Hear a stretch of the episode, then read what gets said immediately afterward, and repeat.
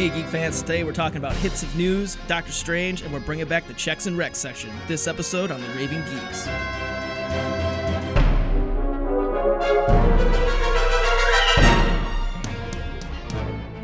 Hey, Geek fans, this is Ben Solis, Noah Bayshore. and Jordan Hermony. and we are the Raving Geeks. We're sitting here today. How, how you feeling, guys? Feeling good? It's been a long week, but you know, I have to say that coming in the studio is probably one of my highlights of my week. Not gonna lie, I enjoy just being able to nerd out a little bit, and uh, yeah, it definitely relieves some of like the stress of working. This is cathartic, isn't it? It really I would is. agree, yeah. Like this week's been kind of like eh, because midterms. Oh, I don't know about midterms, man. Yeah. Midterms were hella bad. Yeah. Midterms grabbed me by both arms, pinned him back, and just suplexed me face first into the ground. Not gonna lie, They gave you some sweet chin music. I I'm still recovering. I couldn't tap out; they wouldn't let me. But D- God, WWE represent. Well, guys, thank you so much for for joining us again. We got Alex in the studio recording us. He's wearing his cat ear headphones. He says hi. And uh, we got a really cool, long kind of episode. So we're gonna try to get through this as fast as we can, but as as well as we can, at the same damn time. So we're gonna start off with the hits of news, and then we're gonna talk about something larger a little bit later. We're gonna talk about Doctor Strange, something we wanted to talk about for a while now, but we'll get we'll get to that. Jordan just made a silly face because she's not happy about any of this. there's nothing more in this world I hate. I shouldn't say that, but Doctor Strange is up there. I just not a fan, not a fan at all. So this should be an interesting episode. Yeah, she gets to Indeed. gri- she gets a gripe later on, yell at us a little bit. But we're gonna start off strong with some news. So a lot of stuff happened. We got a long news section, but the biggest thing I think was really cool. It's also very quick to talk about. They finally dropped that Logan trailer that we were all so anticipated about. Noah and I were kind of raving about it last episode, two episodes ago, Yeah. because y'all Yep. y'all took pot shots at me last episode.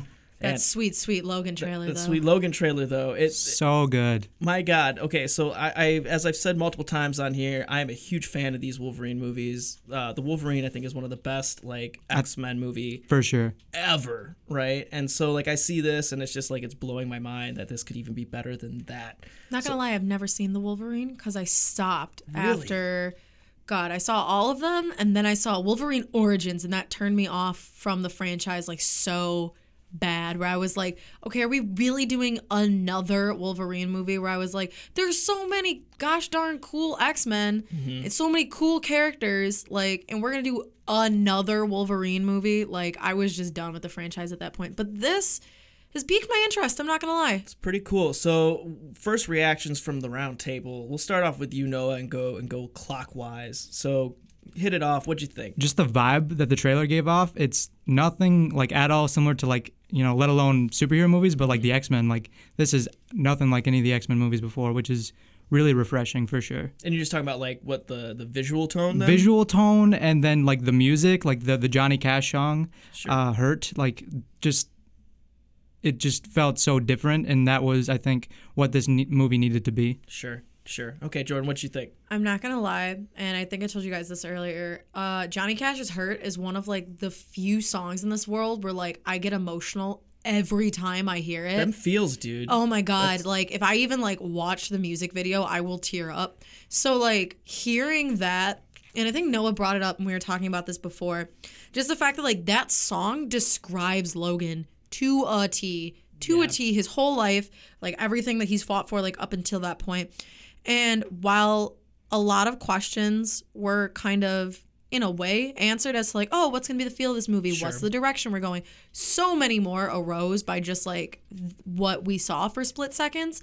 And I'm really intrigued because they gave away a lot without giving away anything really Sure. which is what i can really appreciate out of a trailer because that makes me want to go whereas like you know sometimes you'll see a trailer and like the best parts of the movie are all in there and you're like well that's it i don't have to go see anything like this th- I'm, I'm keeping my fingers crossed that this is going to continue to deliver and not going to like fall flat the day it debuts Same. Um, and my my take on it was is that it, I agree with both you guys that you know it was really evocative, you know, emotionally. It didn't really give too much away without giving. I mean, it gave away a lot, um, which I think is something that we kind of deserved because I think so many people were kind of just like reaching for what is what is really going to be the old man Logan feel to this? How are they going to divert from that, you know, and kind of get away from it and kind of tell their own adaptation? And I think we very much saw what this movie is going to be able to offer. Um, but also, like, it, it leads to a whole other line of like, what are they going to do with this? Um, so I totally agree with that. Visual tone, I'm spot on with you. In fact, it looks very like it looks like the trailers to Interstellar in a lot of ways. For yeah, sure. you brought that up. I remember that. And I know I know Malachi got mad at me for like going back like, oh, this looks like a Chris Nolan movie. And he's like, oh, just shut the, you know. A- Um, a lot of people were saying it reminded them of like The Last of Us. I can for sure see that. yeah, and that's what I was gonna say next too. Is that just the dynamic? Because I mean, X twenty three is not supposed to be that young in Old Man Logan, is she? I mean, Uh, I, I, was she? I don't even think she was. It was in Old Man Logan. wait, wasn't she? She was in the second one though. She was in that second run with the the Battle World stuff, right? Yeah. Yeah, so it's Yeah. it's strange that they're putting her in this one because I mean that's like a more recent adaptation of this Old Man Logan thing too. So it's I think very they're strange. trying to though like take as much as they can from what they have of the Old Man Logan universe Yeah. and throw it into a movie because depending on how this tests, they might not get a second chance at this Sure. regarding a sequel or regarding building off of this universe. Mm-hmm. So I think I mean, while I'm apprehensive about that because it's like okay like obviously if you're going to try and slam like two separate runs into one movie something's going to give you're going to lose details from one run or the other Yeah. i mean i really hope we're going to see a future for this franchise rather than like for instance what they did with like series of unfortunate events. I don't know if you saw that but they took like three books and combined them into one and made just a really lackluster movie. Like an agglomeration of yeah, so I'm really hoping that if, because they're pulling from all different parts of this universe to make their own sort of cinematic Old Man Logan Mm-hmm. universe, that we're going to get all of the good parts, yes, but all of the good parts that make sense with all the other good parts. Exactly, and that's one of the things too is that by combining those two different Old Man Logan stories, and then also carrying on with its own adaptation that may not exactly follow either of those storylines, you know, um, you have something that could be really creative and cool here, and especially if they are transitioning to like you know a post Hugh Jackman X Men universe where you've got to have some sort of you know Weapon X figure in any of these storylines carrying it on with X23 is probably the best thing. One thing too is that I, I was having a conversation with uh, Doc Summers, uh, Dr. Joseph Summers, who we have on here quite a bit. Um, he's going to be back here soon, and hopefully we can pick his brain about this. But one thing that I talked to him about is like she's a kid and she already has the adamantium in her, so like how does she grow up? I mean, how does it doesn't stretch? I mean, these are like really nitpicky, like you know, comic Yeah. nerd things, but like it does kind of like I mean, later on, how are they going to explain themselves out of that? And if that's can't be explained out of, is she just going to be a, a just a like a cold blooded killing kid for the rest of the series?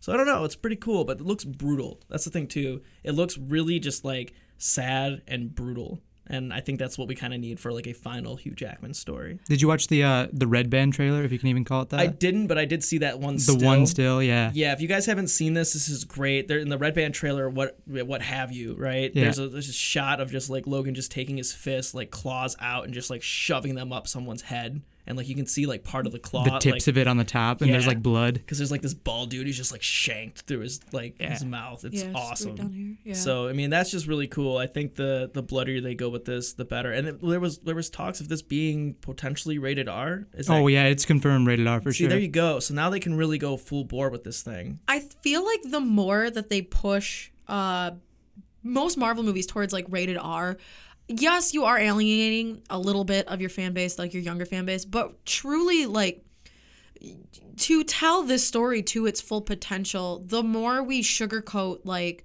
you know, oh, the bad guy died, but he just fell off a cliff and that's it. Bye. Like, Yeah. the more you sugarcoat, the more you're really taking away from the integrity of the story Sure. Which then I guess kind of gets you into that whole interesting debate of, you know, the grittier Marvel is getting. I mean, where are we towing that line between, you know, how Marvel was really like, we're the idealistic, we're like the, like, kind of love more, not, I don't want to say childish, but more like, It's more fanciful. you right, know? Of the two, whereas DC was always the much more grittier. So now that we're towing this line of like, okay, Marvel's starting to get their grit game on, like, And see, that's that's the difference between like the two arguments, right? Is that like, yeah, it might run counter to what you know Marvel has established as their universe, but I mean, Deadpool totally shattered that whole idea. You I also wouldn't say that Deadpool was rated R for grit. It was rated R for sexual. Sure, For sure. sure. related things. I would totally agree too. And that, I mean, it begs the question, right? Is that like, what deserves you know an R-rated movie and what doesn't. I mean, I'd argue as much as I loved the fact that that extended cut of Batman vs Superman was rated R because it was a little bit more violent and there was more just heaviness to it. I mean, no one really is asking for an R-rated Superman movie or an R-rated Batman movie, Right. Just because the, by very nature of those characters, They don't have to be that. no, it doesn't even deserve that. No. I mean, my my opinion. But something like like Wolverine always has deserved that, and I think that now that they've set that standard that they can do this stuff and still have it be accessible, maybe not for as many kids, but you know that the theaters are still going to be full Oh, for sure. of them most likely. Because uh, Deadpool made like the most money out of all the X Men movies, so I think this is gonna be fine. Dude, I saw Deadpool twice, and there was kids in the theater both times, and that might be questionable parenting. But at the same time, is that parents listen? Parents are gonna make the decision on whether they're gonna bring their kids to the stuff or not. Especially like nerd parents. Like it's their choice to, to, to, to filter that stuff out, you know, and it, I don't think it, it really should be the studios dictating for them about what their kids are, you know, mature enough to handle. Well, truly, the ratings are just guidelines. Yeah. It's like if Yeah. you are, isn't it? Because I can't remember the last time I've checked a rating because I haven't been 17 in a while. But Yeah, like, ratings don't really matter to us anymore. yeah, no. But I mean, isn't it? If it's an R-rated movie, you can go uh, with a parent even if you're underage. Yeah, yeah, Yeah. sure. They're not gonna they're not gonna bar you from tickets. They might give you a weird look, but like you know, it's it's yeah, it's left up to the discretion of the parent or whether that's gonna come on. I mean, if you if you're 15 and you show up to an R-rated movie, like they might say something, but often they really don't. I mean, I, I re- well, I'm a little bit older than you guys, so like you know, back in my day, I mean, I went to go see all the Blade movies, and those were all like deeply rated R, and like I wasn't stopped for either one of them. Not gonna lie, in high school, I always got asked for my ID when I wanted to see R-rated movies. see, that up didn't happen to until up until I turned like 19, 20, I was constantly asked for my ID when I would go to R-rated movies. Y'all, y'all got the bum end of the deal. I really, For yeah. sure. Yeah. So I mean, Logan looks cool. I'm really excited. I know you guys are all too. So moving on to other movie news, um, Noah brought this one up too, and I, I did see it, but it's it's really cool. So Noah, explain to us what's going on with uh, the the Batman. So uh, yeah, like recently, the actor who's gonna play Deathstroke in the Batman solo movie. Joe Manganiello. Is Yeah. that how you say his name? I don't know. I, I think so. Don't trust me with names. That's a. I mean, We got to get a pronunciation right. yeah, but like that guy, whatever his name is, he uh let it. Whatever that dude's name is. Whatever his name is, he let it slip that the Batman is gonna be filming this spring. That's dope. That's super dope. And that was the big that was one of the things that we talked about was the big contention is like are they really going to take their time and drag their feet on this? Looks like everything's hunky dory in Scriptland. Yeah, You know? which is like awesome. well, yeah, sure. which is really reassuring because if they weren't if they weren't sure about it, I'm sure like we said before Affleck's would be like, "Nah, give me some time." So that's really cool. So we might get that movie f- sooner than what we thought. Can I just say the funniest thing is that this dude was in Magic Mike. I know he was. I know. I like know. that's I didn't recognize his name, but I recognized like his face because my dad's wife loves Magic Mike. Yeah, we were talking about this the other day. so Channing just Tate Thumb, yeah, Channing Tate thumb. Channing Tatum looks like a thumb, ladies and gentlemen. I'm just putting that out there. like a big old toe. Like, listen, he he seems like a stand-up dude. He's really funny, and I've actually super come around to him as an actor. Just like we were talking about with like Ryan Reynolds the Sure, other day, sure. how like I used to think he was just like one of those like actors that was in like those like lovey-dovey chick Same, flicks, yeah. but like since like learning how funny he is, like I've really come around to him. But yeah, Channing Tatum, Channing Tatum, Channing Tatum? Looks like a thumb, and I don't understand why people are attracted to him. You Not just gonna lie. you just need to paint a little face on your thumb and a little a little backwards hat, you know, and do the like the wiggle, do the wiggle with the thumb. You got you got magic. I got step up too. Ma- magic mic micro version yeah. smooth. So yeah, we got the rolling on that, and uh, I'm really excited to see what's gonna happen with that movie. I can't wait for posters to drop. I can't wait for you know, Set photos. Jesus, man. There's gonna be so much. They're probably gonna film a lot of it in like Detroit and Chicago for sure. Yeah, Wait, Detroit for yeah, real? yeah, because that's where Oh they yeah, filmed like a Batman. Yeah. Batman v Superman. A good chunk of that was filmed in Detroit, and like a lot of the uh, is, is is Detroit. yeah. Which is funny because isn't the nickname for Pittsburgh Gotham? Mhm, So is New York though. Okay, I was gonna say Gotham is kind of like a loose. because like uh, I had Yeah. a fight. I had a fight with well, not like a fight, she, but she like punched someone. I literally fight. knocked out through elbows. Uh, because I have a friend from Pittsburgh, and she was like, no, no, she was like, "G- Pittsburgh is Gotham. I was like, no, Detroit is Gotham. Like sucks. quite literally. sh- Pittsburgh sucks. I have I have family from there, so You're I mean, talking we- to a Cleveland fan. I'm sorry. yeah, I know. So that's why your opinion means nothing. Yeah, okay, to World me. Series uh, 2016. Stanley Cup champions, but whatever. NBA Finals. We'll talk about Anyways, this later. this okay, is guys. not geek related. Ah! so, but moving on to other things I hate besides Cleveland. Um, Yeah, okay. Would you would you want to take the the wheel on this one? Are we moving into the the? We can, yeah. So this we don't. Look, we've been trying to incorporate more video games, as you guys know. I think we're doing a better job with it. Um, but yeah, this is actually really cool because I think this is all something that we're all fa- fairly interested in. Red Dead Redemption is is potentially getting a sequel here pretty soon. Oh yeah, they like put out like a uh, some posters for it and like a, a trailer. That is dope. Yeah. That is dope. So what do you guys know about this this this tease that they got going on with Red Dead Redemption? I just want to say I totally set up that segue for when we were going to talk about Doctor Strange, and you totally jumped into Red Dead Redemption, so that made it sound like I hate Red Dead Redemption, which I don't for qualifications. But I haven't gotten a chance to see that trailer, so I'm gonna. She jumped ahead of the news. I did. I just. Never jump ahead of the news. I hurdled that news. Noah, you want to take this from me before I make this more of a train wreck? That's okay. You're you're fine. Uh, yeah. Red Dead train wreck. Ha. Oh, Ha. okay, go on. I'm very punny. but yeah. Like I don't think anything story wise has been confirmed like at all. They just showed off like gameplay trailer quotation marks because like it's gorgeous. It's a lot of like environment stuff and like trains and like valleys and animals and stuff. And But at people this point, it could just be like scenery models and stuff. right? exactly. So that's where everyone's kind of like, is this for real? Should we be- be hesitant? Because you know. It's kind of like what they're doing with like Mass Effect. Have you been Exactly. like following up on Uh, any news not for so much. Andromeda? They just keep releasing, and this is like old news at this point, but it's like when they announced Mass Effect 4, they just kept releasing like stills of space, and like uh, it was actually really poignant because they had the old like Commander Shepard like Uh-huh. voiceover, and he was like, he's like, for many years, like we've been dreaming of reaching the stars, and it played like old like Apollo missions and like the first moon landing, and oh, I cried during that trailer. Sounds awesome. But continue. Sorry, Mass Effect just gets me going. She's that got the the waterworks. Feels. Anyways, Got the feels.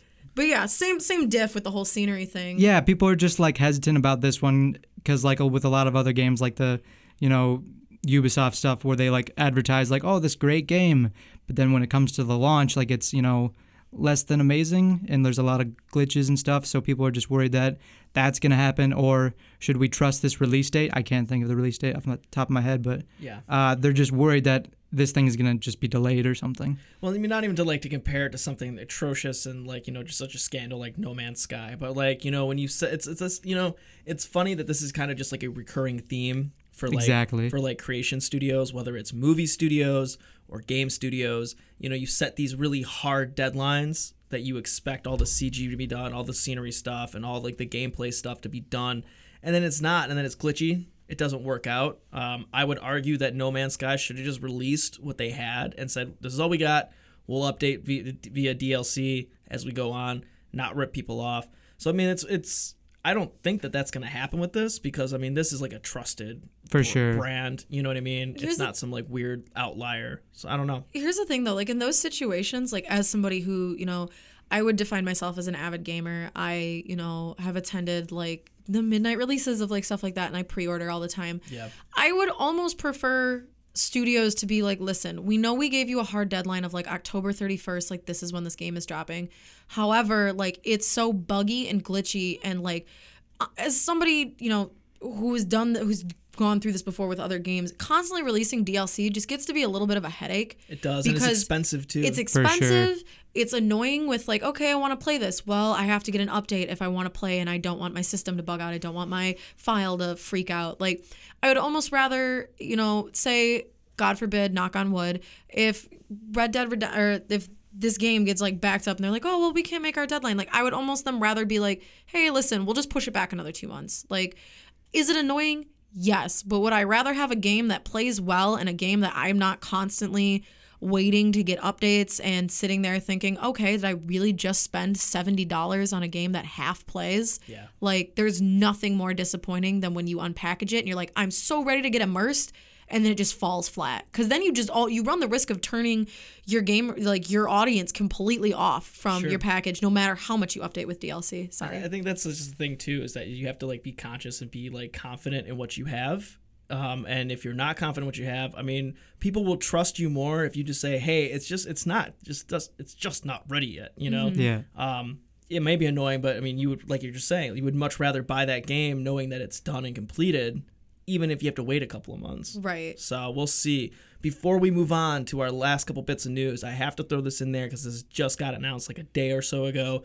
Have you all seen the trailer for Nintendo Switch? Yes. Mm-hmm. Switch looks like it is the freaking bomb. I don't have a Wii U. My brother has a Wii U, and I, I play as much as I can. But I am so intrigued by this new system because it offers all these different things that not just Nintendo's been trying to play with, but every other system's been trying to play with, with portability, like a like a Vista or Vita, whatever the f- it's Yeah. Yeah. PSP Vita. Yeah, yeah. So things like that. I mean, incorporating all of that into a single unit system is pretty freaking dope. Can I also just applaud Nintendo like recently on just I've never been like a huge like Nintendo fan. I haven't I bought my brother bought a Wii and that's really like the last we kind of ever played around with Nintendo. You kind of have to be a big Nintendo fan to really be into Nintendo these days. Right, yeah, but just like their whole marketing, their whole like willingness to try and like work with like fan like that's like off the charts. Mm-hmm. Like I while I am not would not define myself as like a person who's like, yeah, Nintendo, like Nintendo all the way. They they really seem like a completely like stand up company in terms of like everything that they've been releasing recently, their advertising. They just like they got me good the other day with a Pokemon Sun and Moon ad. Yeah. Oh Did yeah. Did you see That was like a one where- Uh, it was like a little kid playing on a Game Boy Color, and then it was like flash forward like 20 years, and he's at work and he's walking home from work. that was me 20 sees- years ago. I literally, I'm not way. gonna lie, I watched that the other night, and I was so tired, and I was already just like emotionally like ready to crack that I I teared up a little bit, and I was like, that's that made me that made me literally want to go out and buy a 3DS to go get Sun and Moon. Now we know how to make Jordan cry. I'm just saying, just give me super sleep deprived, man, and I'm an emotional train wreck. But Yeah. let's go. No, and it's it's it's really cool, and I just I think it's in, plus the fact that they're willing to work with third parties now. Yeah, that's a huge thing. It's huge. Oh, yeah. It's huge because now you're expanding that marketing base of those hardcore Nintendo fans to people who probably wouldn't have bought that system because it's like, well, I want to play, you know, all these different like Call of Duty games and things like that that we can probably play on other systems, obviously, but now you can kind of bring all this stuff in too. Plus, like it's now like you can like pick it up and go wherever with it, and that's Yeah. like probably a huge thing for a lot of people. What do you guys think? And you guys play a lot more of this stuff than I do, but um, the system itself looks sleek. But the fact that that screen looks fragile, that the Yeah. controller systems look fragile, do you think that they have enough protection on this thing to make it viable if it's on the go?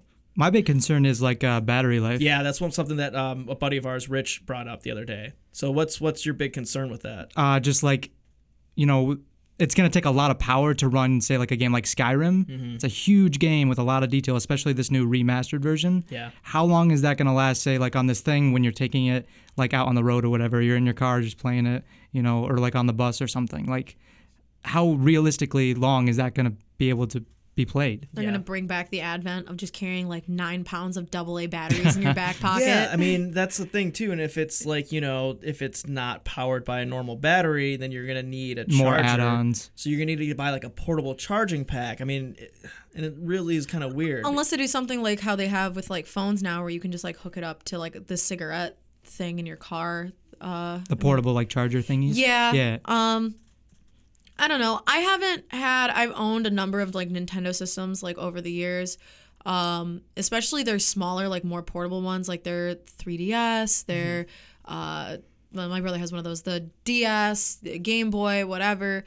I was a clumsy kid, and I would drop, you know, my Game Boy a lot. I would drop like my 3DS a lot. Like, I never had a problem with their uh portable systems breaking. I do have to say. That's my number one thing that I've never had a problem with with Nintendo. yeah, my GameCube is still around. Yeah, you you drop an iPhone nowadays and the phone shatters six ways from Sunday. So I'm I'm thinking that they have the protective I don't I don't know how else to describe it, but like they have the model down to the point where it doesn't break when things happen. I'm hoping that translates to this. I do too. That screen looked rather precarious, man. I can just see that thing shattering to a million pieces if you don't put those controllers on there right. Yeah. You know, and then someone's left like, well, what the heck am I gonna do now? Right. Well, then that also raises the question of are they going to have, you know, like Apple has like Apple warranty? Like, are we going to gonna- have like they're gonna have to. there, there's going to need to be like some type of Nintendo warranty, and then on top of that, I almost am curious if there's going to be once again keep harkening this back to Apple, but you can go to the Apple store and replace your screen. Can I go to GameStop and replace the screen on this if something happens? You know, that's Yeah. more questions. And but that's the thing too about the convenience of that is even if even if Nintendo says that they'll take it and refurbish it for you, yeah. my God, how long is that gonna take? Yeah. Well, yeah, you got to think about it. You know, when your Xbox red rings and you have to send that in, like, I don't know. I've had it before where my brother's Xbox red ringed and we got it back in two weeks, and my Xbox red ring back in like 2012, 2013 or something, and it took like a month. Yeah. So, It's all across the board. So Yeah. I, I don't know. I'm I'm cautiously optimistic, and plus I also heard that there may not be any backwards compatibility because this thing isn't gonna have a disk drive in it. yeah, it's about like uh they're like chips or cards. Yeah, it's gonna be either that or it's, yeah, because you have like these card chips, so you can buy the games like that. But there's also downloads, because you have to buy it from the e-store, right? So Okay. any of these older games that you would have to get, like the Mario Kart for Wii U or anything like that, you're gonna have to re-download it via e-store, and you probably won't be able to transfer your data. So my brother, who's a huge Nintendo fan, was like, he's like, man, I got those gold stars. my, my, my drift was so good and i was like dude don't worry man you can do it again it's all right grasshopper but like still like he's gonna have to to do all of that again on a new system well, correct kind of me if I'm wrong though, but didn't because there there was a similar issue with this with the Xbox One where there originally wasn't going to be any backwards compatibility. Do you remember Yeah, that? but then they just like you know put out that whole movement where like they you know well people started complain doing right that. i mean yeah. Yeah, So like I think if people like you know start I feel like voicing their- because especially when I opened this with saying like Nintendo is a pretty like forward thinking company and they're rather smart about what they do. I feel like if they're saying that there's no backward compatibility, they're actively working towards making sure there is. well they haven't at said least, it that's the thing it's, it's kind of kind of implied by what the capabilities of the system are or at least like in the sense that there's going to be, hey, you all of your saved data, you know, on your Wii account or whatever, you'll be able to just log in on this thing and you'll have it still. yeah. Um, so I'm kind of hoping that they're gonna take take a page out of uh, Xbox One's book and not make those same mistakes because I know I personally was that was a big thing about me not getting an Xbox One. Yeah. Well here's originally. To, here's to hoping so switching out of the game thing we're gonna run through these quick so we can get to our main segment because it's gonna be great.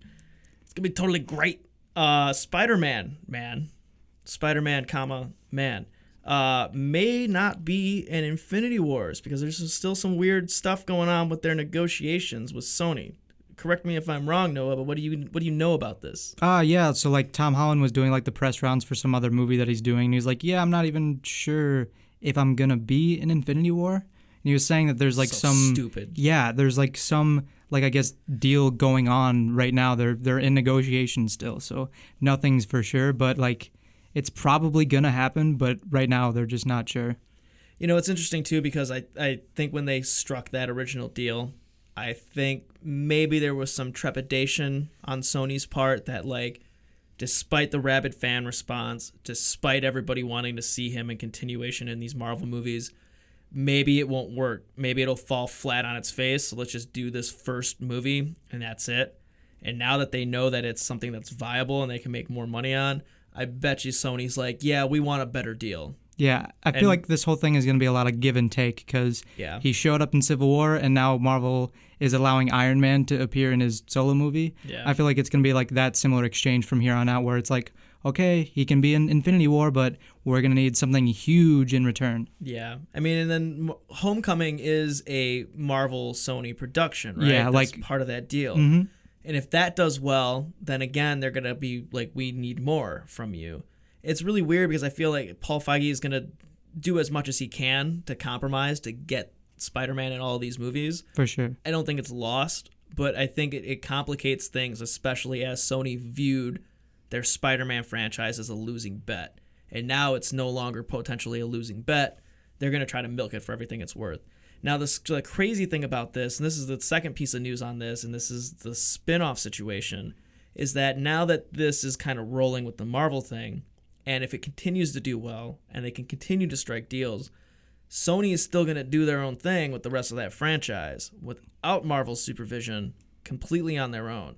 That to me is the stupidest thing that they could possibly do because they've proven time and time again that they cannot handle that universe correctly by themselves. So you were saying Noah that there's more spin-offs that they're doing that Venom one, maybe like a Doc Ock one or something. Yeah, they're talking about the Venom one. Uh, I think potentially like Spider Gwen, maybe, maybe, or Spider Man. so stupid. Spider Man 2099. I think I could get behind that, but it's like Yeah. the thing with all these spin offs is like if it's not connected to the MCU, what's the point? Exactly. Because where's that brand recognition? Like everyone, when they, I mean, not everyone, but when they think of Sony's Spider-Man movies, they're kind of like, eh. So it's like you want that connection to the MCU because that's where the money is. Yeah. All right, let me just say though that Spider-Man 3 best superhero movie of all time. I hate you. What? Are you are you a real What? person? No, I'm just kidding. Oh my god. Freaking I'm just robot. kidding. The way that I said that though. Oh Uh, God. yeah, no. Uh, Sam Topher Raimi's Sam Raimi's Spider-Man is the only Spider-Man that matters. I'm just gonna let you guys cue you in on that. okay. right now. Before Tom Holland showed up, I would I would agree that Spider-Man 2. Okay, I, I still agree that Spider-Man 2 is probably one of the best superhero movies of all time. For sure. Oh, with Alfred Molina as Doc Ock. Oh yeah, yeah, that was him, right? Yeah, yeah. exactly. Sim- simply because, simply because it like it was a se- it was a sequel, right? But it was not in the vein of trying to set up another sequel. Oh no, yeah, it was a self-contained story. It was, and it wasn't even trying to like to kind of sequel off that that first one too. It was its own thing, um, and that's the thing. What they did so brilliantly is they really pushed that mythos forward. Um, nothing can ever do that again for the Spider-Man universe, and I, I love Tom Holland's Spider-Man. I Yeah. think it's great, and I think we talked about. It. I hate Spider-Man, and this made me love Spider-Man. So I don't want Sony to do what they always do and make me hate Spider-Man. I'm just gonna put my cards on the table. We don't need any more Spider-Mans and we don't No. need any more Wolverines. I'm sorry. Well, I I'm gonna cry. like that's the thing though. made Noah I'm wanna so I'm so tired. I'm so tired. Not just like literally tired, but just of like the fact that She's, she's also tired. I just of the fact that we keep getting the same four superhero stories and I'm so done. Like I'm sorry, Marvel has really like especially over like the past couple of years like they've really lost me where like I used to be a die hard like I would go to bat for almost anything Marvel did. Al- almost anything. And It's a bold statement, my friend. over over the past couple of years, especially because there's been like there's been big fan pushes for we want a Black Widow movie, we want like this, we want, and they're just like we're gonna give you another Spider-Man. You guys want more Spider-Man, right? Yeah, and it's just like I'm sorry, did you say more more Spider-Man? More you said spider, you said you said Black Widow, that's a type of spider. So I think you meant Spider Spider-Man, but and I'm just like I'm tired because like DC is like starting to actually listen to like what people want and they're giving people what they want. Here's and the like thing, though. They were DC is forced to, That's to listen to people because of their the the the flailing of the market for them, right? And I agree with you. I don't disagree with you, but MC the MCU can do as much as it wants to with ignoring the fans because they know that the people who aren't like us. I just hit the microphone because I'm so upset. The people who aren't like us, these kids who may or may not know anything, parents who just want to take their kids to lucky, happy-go-lucky, you know, feel-good MCU movie, they don't care. They don't care about retread. But here's the thing though is like they're going to start if they if they continue in the vein of like well we know what's best cuz we know what sells best. Like they're going to start hemorrhaging They're gonna fa- a fan base. They're going to start the fans are going to start going to either DC movies, they're going to start just not going to like superhero movies in general. They're Yeah. just going to pirate them like and that's no money back to the studio whatsoever. Like Yeah. I know DC is in the position now where they're kind of forced to listen to fans, but it's proven that when you're forced to listen to your fan base, you're gonna get more out of your fan base, and your fans really are gonna well. continue to come back. And like, I I guess this just stems from like I said, my frustration of I'm tired of the same. Marvel has like 15 white guys named Chris all signed to movies, and I'm tired of the Chris Brigade just like taking over stuff. Like, yeah, are they good actors? Sure, fine, whatever. I love Bucky Barnes to death and was stoked about Captain America Winter Soldier. Absolutely tickle pinked. However, I'm kind of done. Yeah, Like, me too. And that kind of segues into how done I am with Doctor Strange. Too. Yes. Yes. Okay. So here we are at our main segment now. We're not gonna take a break because we're gonna go straight into this because we don't really care. We don't give an F, a flying F. A whole F. A Not a lowercase, but an uppercase. Yeah, or F. or an F four. You know, if we really if we really want to go there. Um, but speaking of movies we hate, um, Doctor Strange is about to land in theaters here pretty soon, and there is a very clear, very clear divide on this room on whether this is going to be a hit or this is going to be some other humdrum BS that Marvel is just schlocking out. Speaking of everything we just talked about, so we've got this movie. It's drastically different maybe in tone, ma- maybe not in tone, but definitely in visual spectacle that they're offering, For sure. and the element of mysticism into this universe that we may or may not have seen before. We got a little taste of it in Thor. but I'd argue that's a little bit different than It's what- more like sciency than actual mysticism. yeah, this is straight up magic, and I think it's really cool. But Jordan is not on board, but we will get to that in just a second as we discuss what uh, Doctor Strange is all about. So Noah, we're going through this thing, and uh, we're looking at the the stuff. What are the implications of a movie like this in the Marvel Cinematic Universe? Something that's based so much on Earthbound characters with Earth problems. this movie definitely opens up this door to like so many opportunities not only for like interest inter, interesting uh Interesting. introducing new characters like mystical characters based in like with like magic or like you know just demons or just anything Yeah. huge window of opportunity for that uh let alone the idea of introducing the multiverse into the MCU that is a huge thing because uh this is kind of like on a sidebar, but also like extremely connected. Over the past couple years, there have been, you know, constant rumors that Fox and Marvel are uh, building bridges to a potential crossover in the near future. Well, they needed to because I mean, like, look at all the drama that that spawned off. Other than just like the fan drama, you know, of like kind of griping. I mean, they killed off some X Men in in the universe of the comics universe. Yeah. They barred their, all their creators from creating new X Men just to stick it to, to Fox. And at the same time, they killed off the freaking Fantastic Four, right? Yeah. So I mean, you're ta- you're talking about two companies that are taking massive extremes to try to like undercut each other. Yeah, maybe this is the way that, that you can do it, right? Because then you can start kind of like building that in the storyline that maybe these people do exist, but they're just not here yet. Yeah. So But actually, like to comment on the the relationship, it's actually gotten a whole lot better because currently, uh, Marvel Entertainment, the the you know the studio that runs like all the TV shows, yeah, Agents of Shield, Daredevil, everything, uh, they're actually cooperating with Fox Television to create the Legion TV show on FX. yeah, which is an X Men spinoff, With, right? yeah, exactly. Yeah. It's the son of Charles Xavier or something along those lines. Uh, but yeah, the Jeff Loeb was saying like how uh, this whole thing is evidence that they're building bridges between the two companies. You know, with that on top of all the rumors, this is like this pops up like every few months or so. That like, oh, they're Fox is actually super interested in creating a deal like Sony did. So this is like kind of reinforcing that idea of like this could be happening. Sure. And that's what's really cool about I think something like this is because, you know, it's almost like a goodwill gesture. And I think a lot of these companies have realized, you know, you can't play this I've now like consolidated this market, right?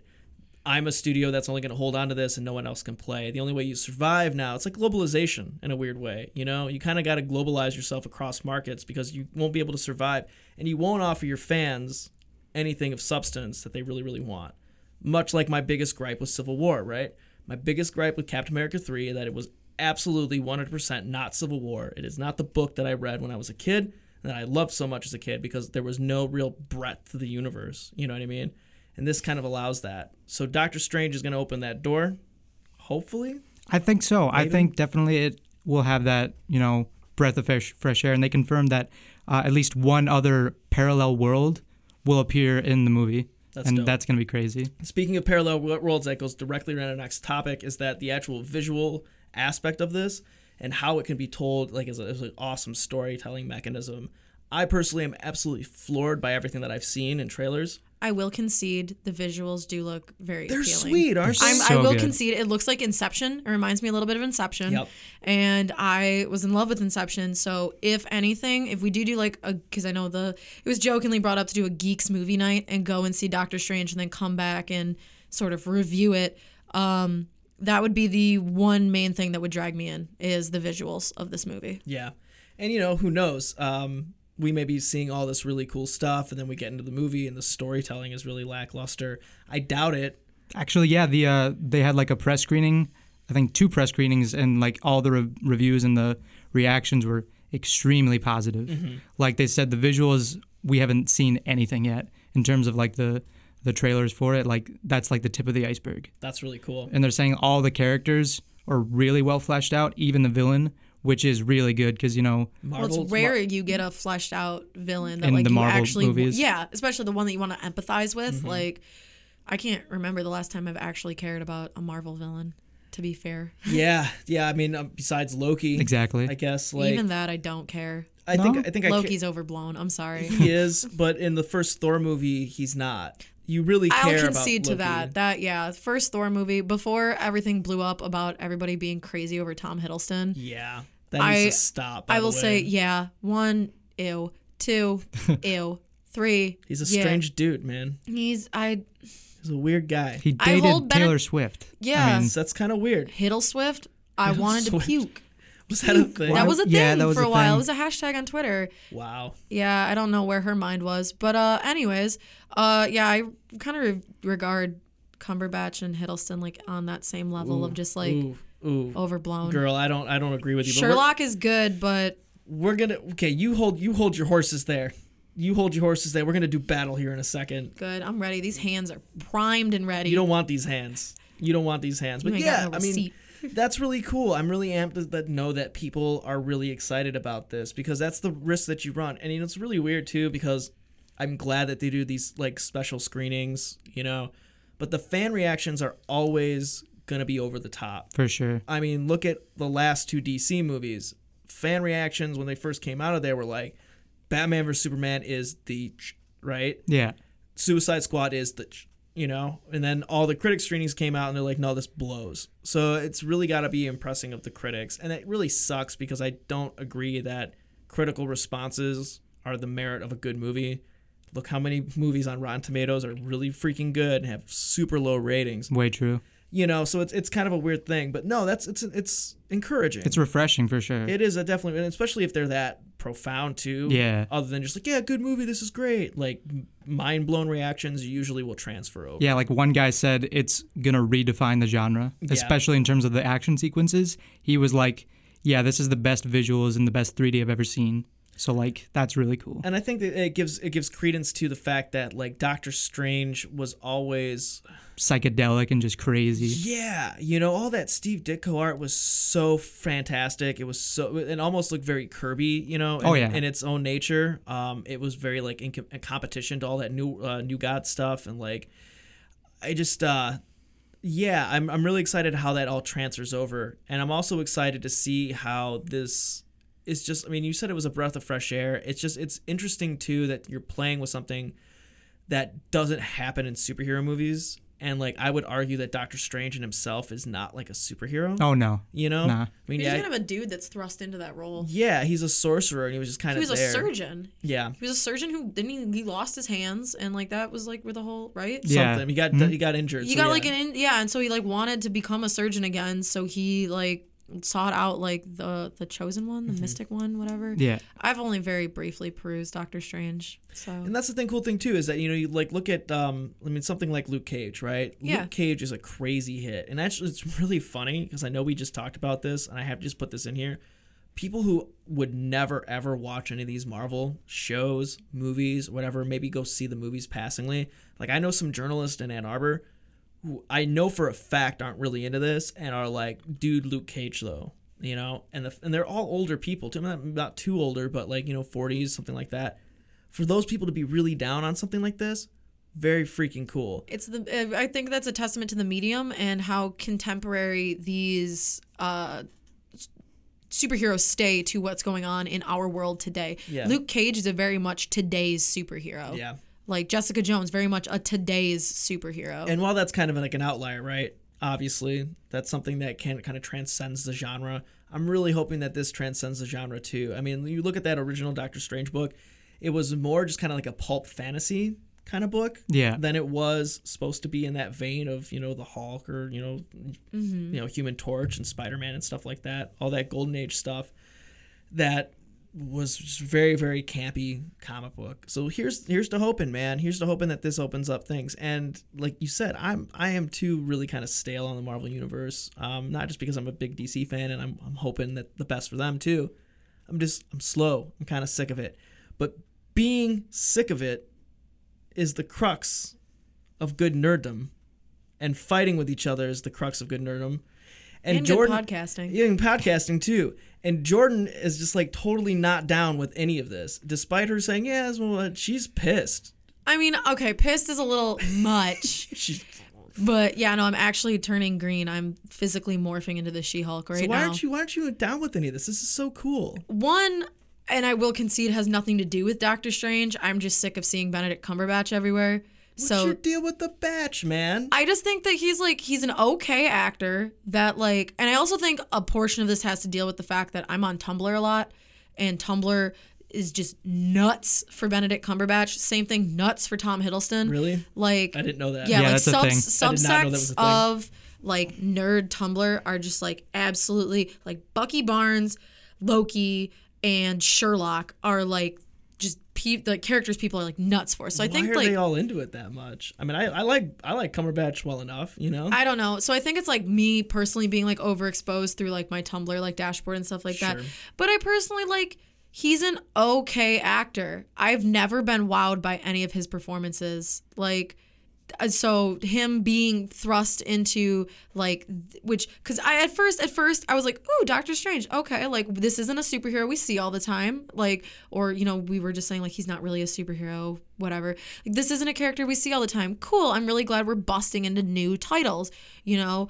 But I guess it turned me off when one he was announced as being Doctor Strange. Two, that whole thing about Tilda Swinton being like the chosen one yeah, I'll give you that. that totally like put a bad taste in my mouth where I was that. like, okay. And then the studio gave some totally BS like reasoning behind it where they're like, well, it's gonna hurt sales in China. That literally made no sense. Like what so like did you read like what the studio said as a concession to casting a white woman as like No. he's supposed to be like a Tibetan like A Tibetan- a Tibetan monk, yeah. yeah. And they cast a white woman. They were like well they're like if we cast somebody from like Tibet as the Tibetan monk we think that would be like more racist than casting like a white woman in that role and just rewriting yeah, the role. That's BS. so like don't I, was reading at that, and that just like kind of infuriated me because I was like, okay, I was like, you're gonna have something that's hundred percent about like Tibetan mysticism and like playing into this whole like mystic like role or whatever, and you're just gonna completely like cut out like that portion of it, like that kind of like put a bad taste in my mouth. See, I would argue that despite China's weird, like, hostile relationship with Tibet, right? Because they were like, it's gonna hurt film sales in China, mm-hmm. which is a major market for us. Well, if you have a Tibetan actor in that role, China's going to ban the movie. And I understand that. But I would also argue that something like a, state like China would also ban a movie with, you know, like a, a female white actor portraying any one of their race whatsoever. Well, yeah, that was my total thing too. And it's like we've had movies that have been banned in China before that do incredibly well, like on a global scale. Like but it's these little intricacies that make them want to be banned about it, right? Because it's like subversive. I- Yeah. I, think it's equally as subversive as casting a Tibetan actor. I just I don't Weird. that whole like back and forth just annoyed me. And then also just like I don't know, just Doctor once again, like Doctor Strange, while I'm glad we're picking new titles, it just seemed like an arbitrary like title to pick kind of and I was once again tired of seeing just like some white dude comic book character where it's like, okay, we don't have another female lead, we don't have another like lead of color, like I'm it's it's it's the sour cream brigade leading the Marvel franchise. I I likened it the other day. I likened it the other day because Sour Cream Brigade. because he's in the grand scheme of things. Because we were talking about this, Doctor Strange is important to Infinity War. Infinity War for sure. Super yes, important. He's super important. It's and also I, super important to Civil War, which sucks that we didn't get that before Civil War. That's- that would have that's- been freaking great. that's my point though. Is like one, we're putting him in at a weird time. yeah. Two, I get he's important to Infinity War, but I likened the arrival of the Doctor Strange movie as okay, the Marvel Cinematic Universe is Christmas. Okay, you're going downstairs on Christmas. You're like, okay, cool. Like, what present am I gonna open first? So you open up, you know, this box, and it's like, oh, Captain America, Civil or uh, Captain America, Winter Soldier. You're like, wow, that's great. You open up another box. You're like, oh, okay, cool. Thor Ragnarok, whatever. You open up another box. You're like, Black Panther, awesome, cool. You open up this big old box, and you're expecting an Xbox or something, and you get Doctor Strange, which is the equivalent of unwrapping a Christmas present and getting underwear. Is it functional? Yes. Is it necessary? I suppose so. Yes. However, is that what you wanted?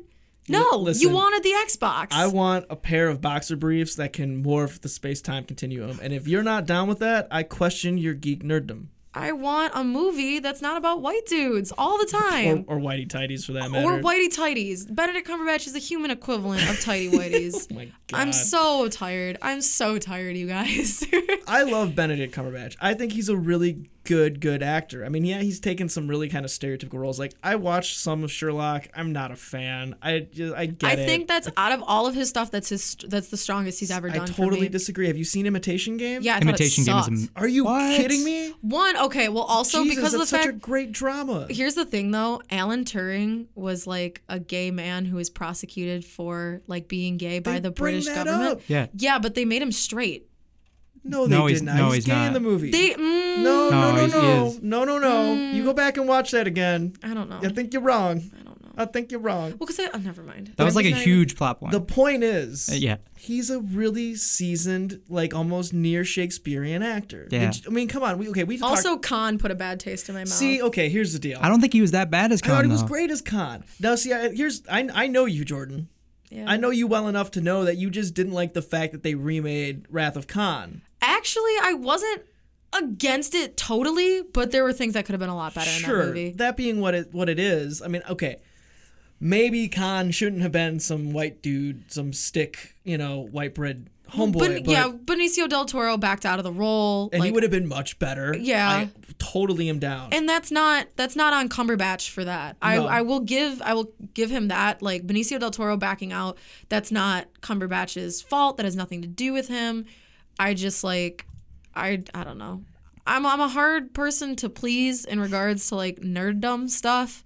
And no, no, no, please by the batch. No, come ba- Blendy pens, cucumber patch. How many different names do we have for him? Listen, Like, I could go all day. In high school, this is literally all me and my friend did was make up different names for Bendel Poppers, Cabbage Patch Kids. so you just you pick a random word and it started with a B and then you just go from there and you pick something else that has starts with a C. wow, to be young again.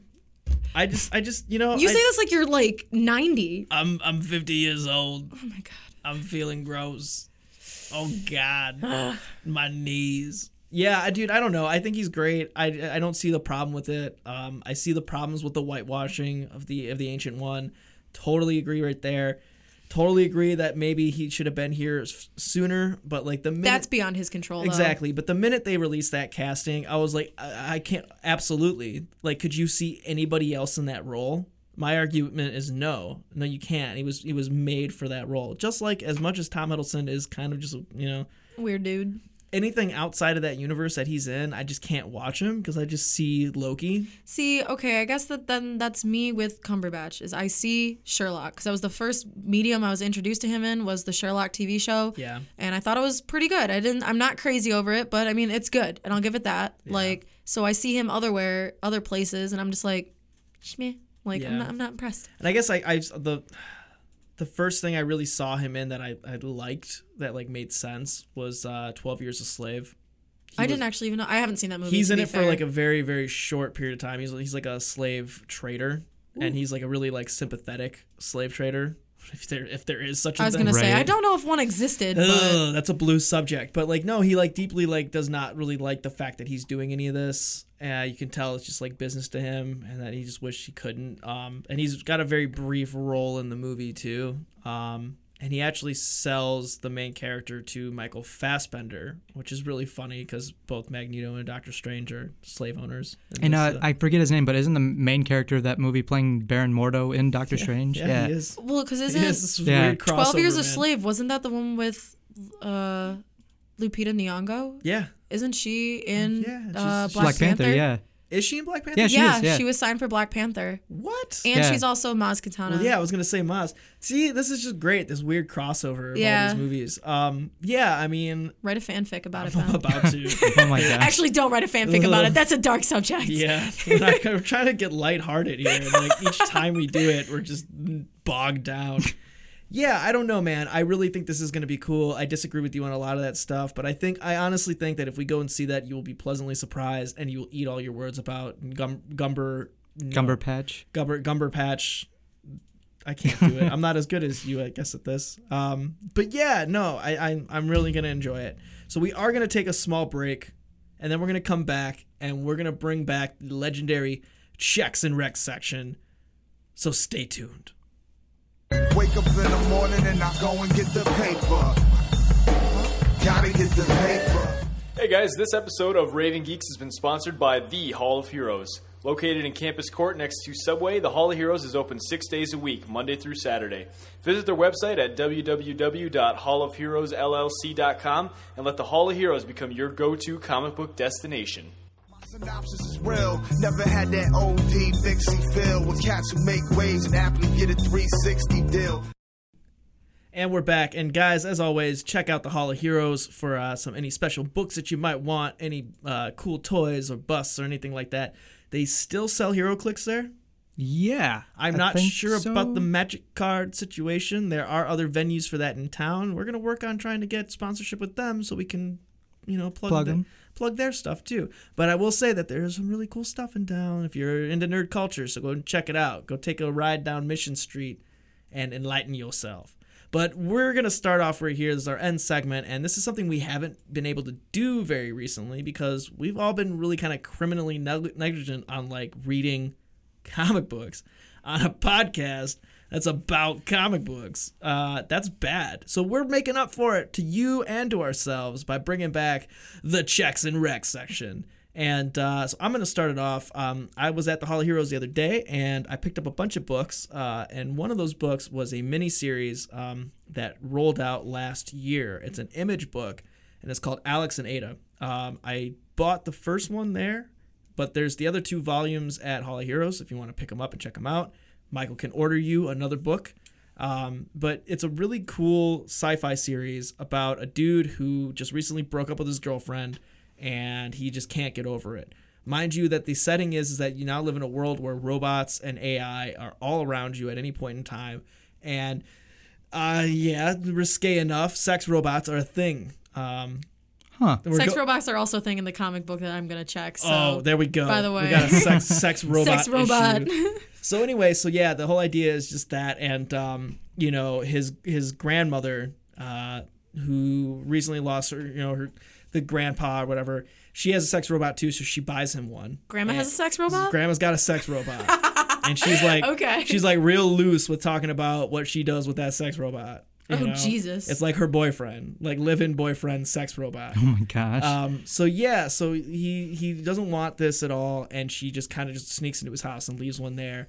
And the interesting thing is too is that like he he obviously doesn't want to have like you know relations with this thing, but you know Did he- not have relations. I did not have with that relations sex bot. with that robot. All right, don't get me started on android and human relations because that conversation will go everywhere.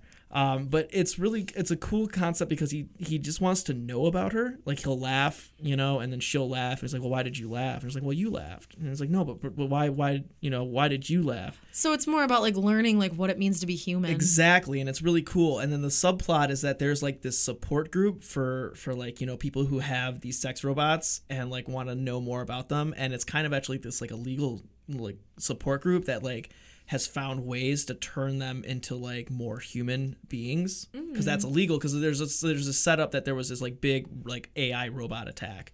And like there's all these regulations on what AI robots can do and cannot do.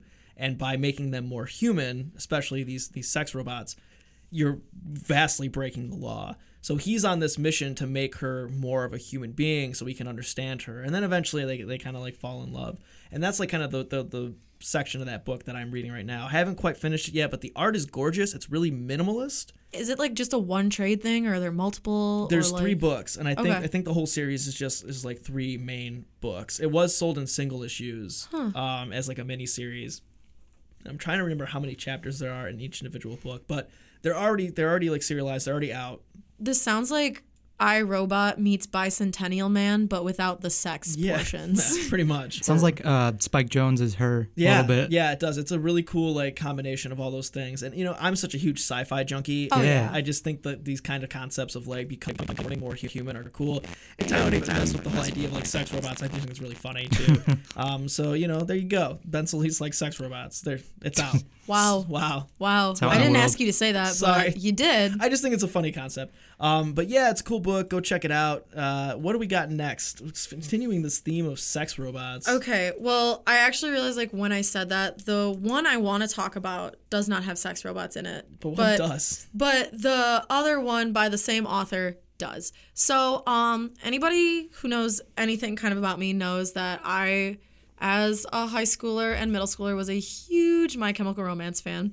Um, so that leads into the fact that their frontman Gerard Way writes comics, and he know what you're talking about. he writes comics for Dark Horse Mm-hmm. and he writes comics for Image. I hate My Chemical Romance, Mm-hmm. but I think his comic book writing skills are actually pretty good. Yeah, no, he's really actually pretty good. Well, because that's initially that's what he went to school for. He went to art school in New York. He wanted to be a comic book author before he uh, fronted My Chemical Romance. Like that's what he wanted to do his whole life. So like it's kind of cool that he's getting a chance to. But regardless, so he has two series.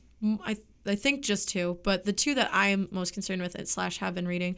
Uh, the one I'm going to talk about today is Umbrella Academy. Um, so it's kind of like a darker weirder X-Men. So he Umbrella Academy has two books out right now. The third one is currently in the works of being published. Um the first book kind of starts out with, you know, all around the world uh, there were like X amount of babies who were all born randomly at the exact same time. Like no matter like what the mother was doing, like if she was just standing in a subway, like this baby was born. Like so, all these babies, it was like a cosmic occurrence, and they were born. And About only babies just like falling out. there's literally a panel where there's a woman just like standing on a subway and all of a sudden there's just a baby on the ground. it's it's pretty weird. Well, that's the thing that I really actually like about his art is it's very like dark, but it's also there's an element of humor to it and Hmm. it's like very like you'll look at it and be like ew, but then like you'll look at it a little closer and you'll kind of start to like laugh because you're like okay, like you didn't notice that like you know there's one scene where it opens up one of the chapters where like a building's explode and there's a bunch of like dead bodies and like the building's on fire and blah blah blah. But then you'll notice in the corner there's a little newspaper clipping where it says nothing to report today, all's good or whatever. And so like you'll kind of laugh because there's like humor in it. But bottom line, Umbrella Academy, it's a darker sort of X Men where uh, there's a doctor who takes on seven of these cosmic occurrence children. They all have powers. They're not given names, they're given numbers. Um, and so one of them uh, has the ability, he's like Superboy or whatever, and he has the ability to fly and he's super strong. Another boy can go like forward or can go backwards in time and forwards in time. Uh, one of the girls can like turn invisible or whatever. So, um, and then there's one child who was a cosmic occurrence child, but she has no powers that they can tell of. And so she's kind of alienated from the rest of the group where, you know, the doctor will be like, oh, okay, like the very first uh like panel that they open it up with or the very first like fight that they open it up with is they're fighting the reanimated corpse of Gustav Eiffel, the man who created the Eiffel Tower. Oh God. Um so yeah, it's like kind of weird like that and Do they fight other great minds in history? they Do they fight Socrates? they, they not to my knowledge they do not fight Socrates. I Socrates. want to see Gerard Way punch Socrates. Honestly, I wouldn't put it past them. Um, they stop the second book. Uh, they they try to stop the Kennedy assassination. That's dope. Yeah, no. So it's all like throughout. It's it's really weird. It's if you like strange, but if you like at the same time like dark and like it makes you think, and you're like, oh wow, like oh okay, like it's a definite. this. like I don't know how else to put it really into words. It's a definite page turner where there's grit. There's like you feel real empathy for these characters, and you really want to like even even the bad guy in the first trade, like you understand why she is the way she is though, and you understand, you know, you kind of wonder, okay, well if I was like in her position, I don't know if I would make a different choice type of thing.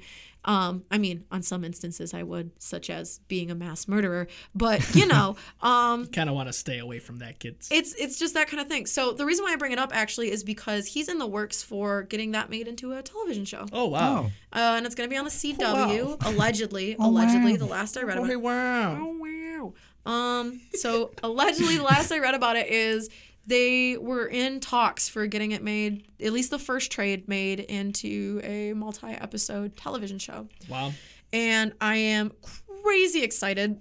And the third trade in the series is in the process of being written right now. I do not have a release date on it, but the first two are out. Uh, one is just called uh, Umbrella Academy. Um, I forget what the first trade is called in its entirety, but the second one is called Umbrella Academy Umbrella Academy Dallas, and they follow the same. Uh, Because that's what we needed. More, Children. more Texas. they follow the books. same children.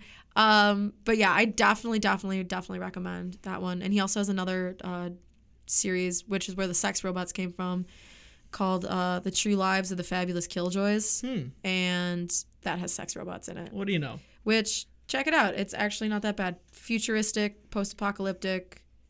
It's actually very color saturated for being post-apocalyptic, Hmm. which it's like that Mad Max feel, you know, where instead of getting all your grit, Hmm. you got your art pop. Andy Warhol meets Doomsday. Well, that's really good because uh, Gerard Way made terrible music, so I'm hoping that his uh, comic books are much better. No So, comment on that. Yeah, whatever.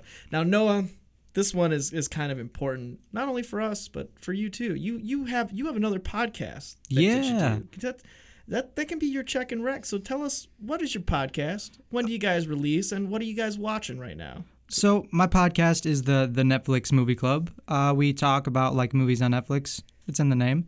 Uh, We talk about Netflix. As Yeah. suggested. So you guys are constantly next Netflix and chilling. no like, Hulu all the time. You're not gonna Hulu and hang. No, no, no. you're, n- just you're not gonna and chill. Amazon Prime and have a good time.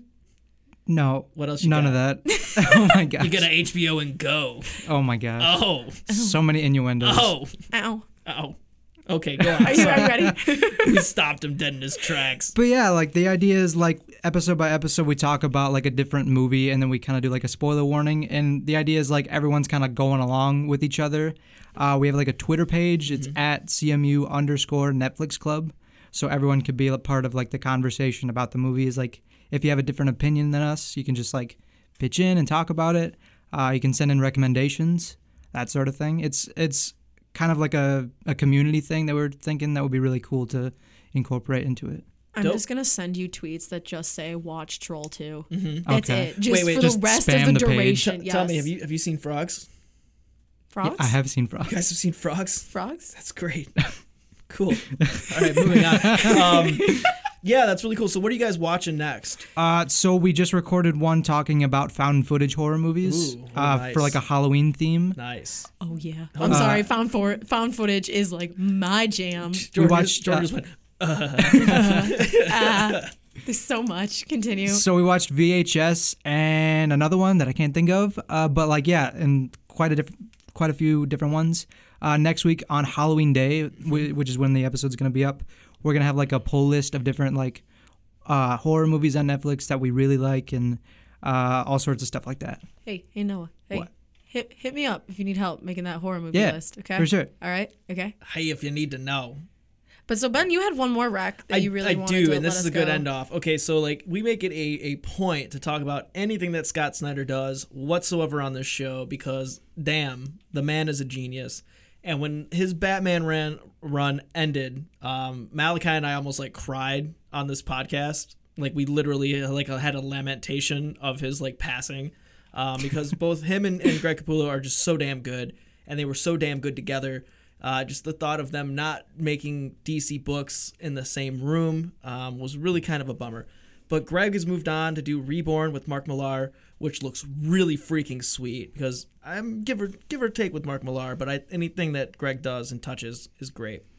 Scott is writing All Star Batman, which is really cool because he was kind of like just like shopping this idea of you know, I've been on this like really straight and narrow road with Batman, um, and I took kind of a swerving, you know, path, you know, to, to kind of bring stuff into the mythos, but nothing he did within any of his run was really like kind of stretching the lines of the mythos. It all kind of just fit in naturally.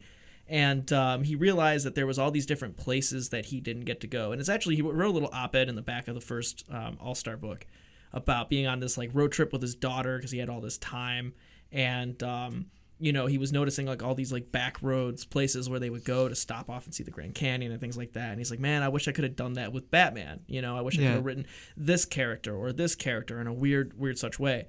And so he realized he's like you know what? Maybe i do have something more to offer the batman universe that's a little bit more wild and a little bit more strange.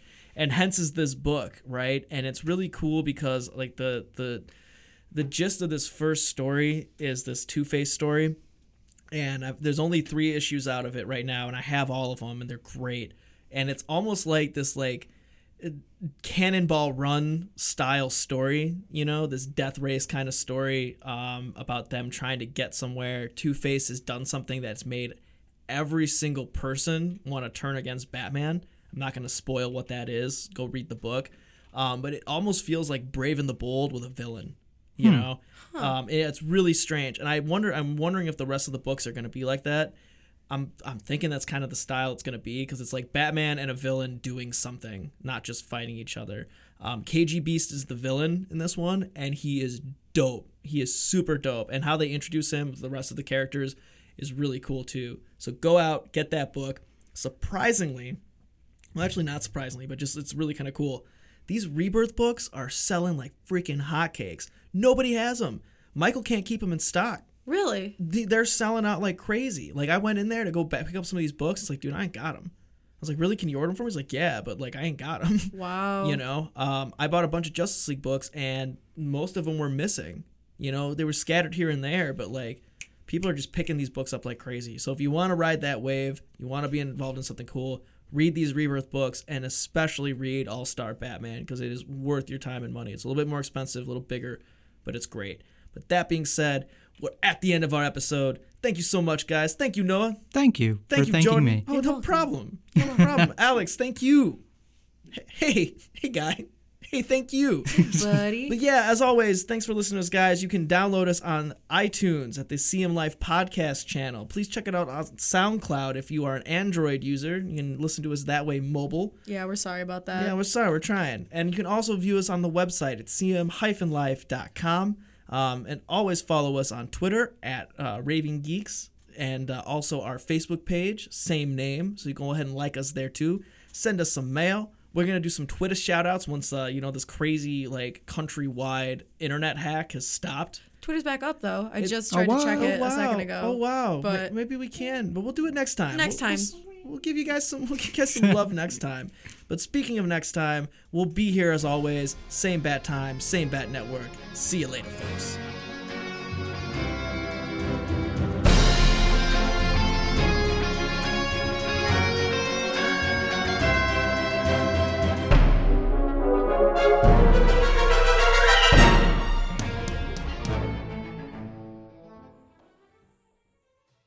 I thought it was same bat time, same bat channel. I don't. I would change it every single time. I just That's okay. I don't remember. I think we said network. I think we in the and then we always were in the. We always say network. I just thought like the original thing was same bat time, same. It bat probably channel. is.